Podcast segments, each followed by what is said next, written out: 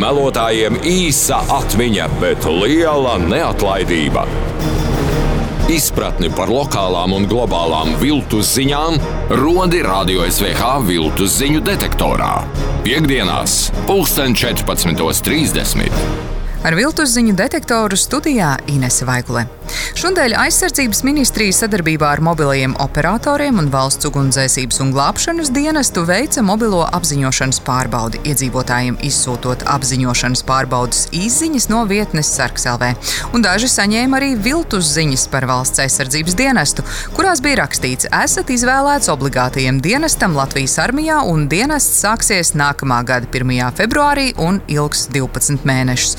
Aizsardzības ministrija steidz ziņot, ka šāda informācija no oficiālajām iestādēm nevienam nav sūtīta, un šādā veidā cilvēku apziņošana par dienestu netiek plānota. Oficiāli valsts aizsardzības dienestu plānots ieviest pakāpeniski no nākamā gada janvāra, aicinot 18 līdz 27 gadus vecus Latvijas pilsoņus dienestam sākumā pieteikties brīvprātīgi. Par aizsardzības dienestu ieviešanu vēl būs jālemj arī saimai. Par šādiem dezinformācijas gadījumiem, kas saistīti ar Nacionālajiem bruņotajiem spēkiem, ministrija lūdz sazināties aizsardzības resursu sociālo tīklu kontos, uzsverot, ka šāda informācija nav joks, jo skar nacionālo drošību. Krievijas tiesa šodien piespriedusi 22 gadu cietumsodu valsts nodevībā apsūdzētajam žurnālistam Ivanam Safronovam. 32 gadus vecais Safronovs strādāja neatkarīgajos laikrakstos. Komersant un viedamisti viņš rakstīja gan par politiku, gan militāriem jautājumiem un Krievijas kosmosa programmām.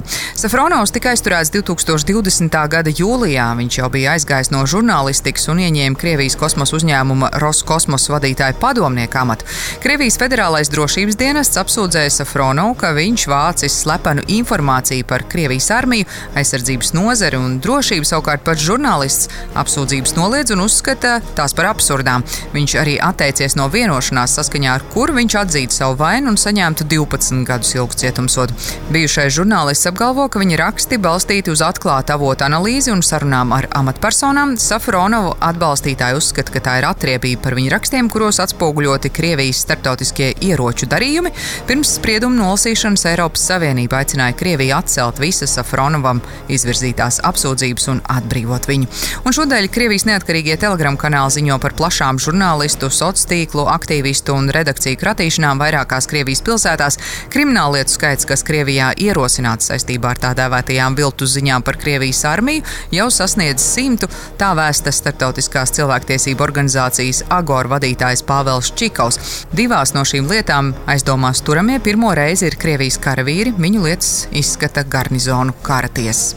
Krievijas izglītības ministrijai pēc vecāku un pedagoģu iebildumiem nācies izņemt propagandas informāciju par tā dēvēto spēcoperāciju Ukrainā no oficiālajiem metodiskajiem izglītības materiāliem, kas sagatavoti nesen ieviestajām mācību stundām Krievijas skolās ar nosaukumu Sarunas par galveno.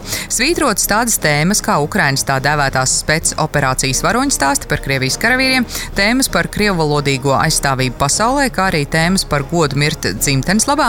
Tas ir rezultāts milzīgai iekšējai pretestībai no skolotāju un vecāku puses, tā teikts organizācijas skolotāju alianse Telegram kanālā. Metodisko materiālu labojums stāšoties spēkā no 12. septembra. Pedagoģa organizācija gan joprojām uztraucas, ka skolas līmenī propagandas ietekme var saglabāties un aicina vecākus informēt par gadījumiem.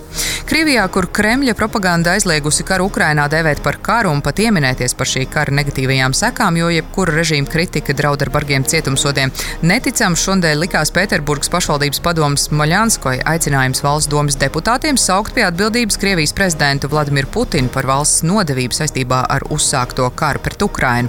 Organizācijas pārstāvis Dmitrijs Paļuks informējis, ka par kopīgo paziņojumu nobalsojas lielākā daļa organizācijas biedru. Tajā uzsvērts, ka karā iet bojā jauni un darbspējīgi pilsoņi, ka ar izraisīto seku dēļ cieši valsts ekonomika un Putina darbības rezultātā ir paplašinājusies Ziemeļatlantijas alianse NATO. Lai gan kara mērķis bijis Ukrainas demilitarizācija, panāks tieši pretējais, jo Ukraina kopš iebrukuma februārī saņēmusi bruņojumu 38 miljārdu dolāru vērtībā.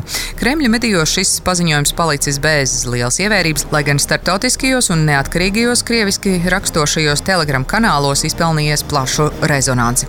Un šajā nedēļā viltu ziņu detektorā nevar nepieminēt vēl kādu ziņu, kas tikai dažas stundas pirms oficiālā paziņojuma par Lielbritānijas karalienes Elizabetes otrās nāvi pamatīgi samulsināja pa dažus starptautiskos medijus, jo, kā ziņas autors, tika minēts prestižais britu izdevums The Guardian, bet vēlāk izrādījies, ka tas ir viltus profils.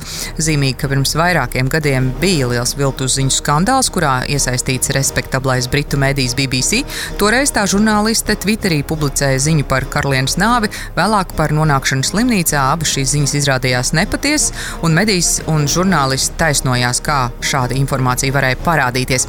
Šoreiz gan viltus ziņu profili pasteidzās informēt par to, kas tiešām vēlāk arī notika. Visas dienas garumā starptautiskie mediji ar bažām sekoja līdzi jaunumiem no Bekingams pilsētas, jo jau agrā ceturtdienas rītā parādījās informācija par karalienes veselības stāvokļa pasliktināšanos un par situācijas nopietnību liecināja arī tuvinieku došanās uz karalienes rezidenci. Tas bija viltus ziņu detektors ar to studijā Inese Vaikulē. Radio SVH aicina regulāri trenēt vērību un kritisko domāšanu, uzturēt formā, jo viltus ziņas vairojas ikdienu.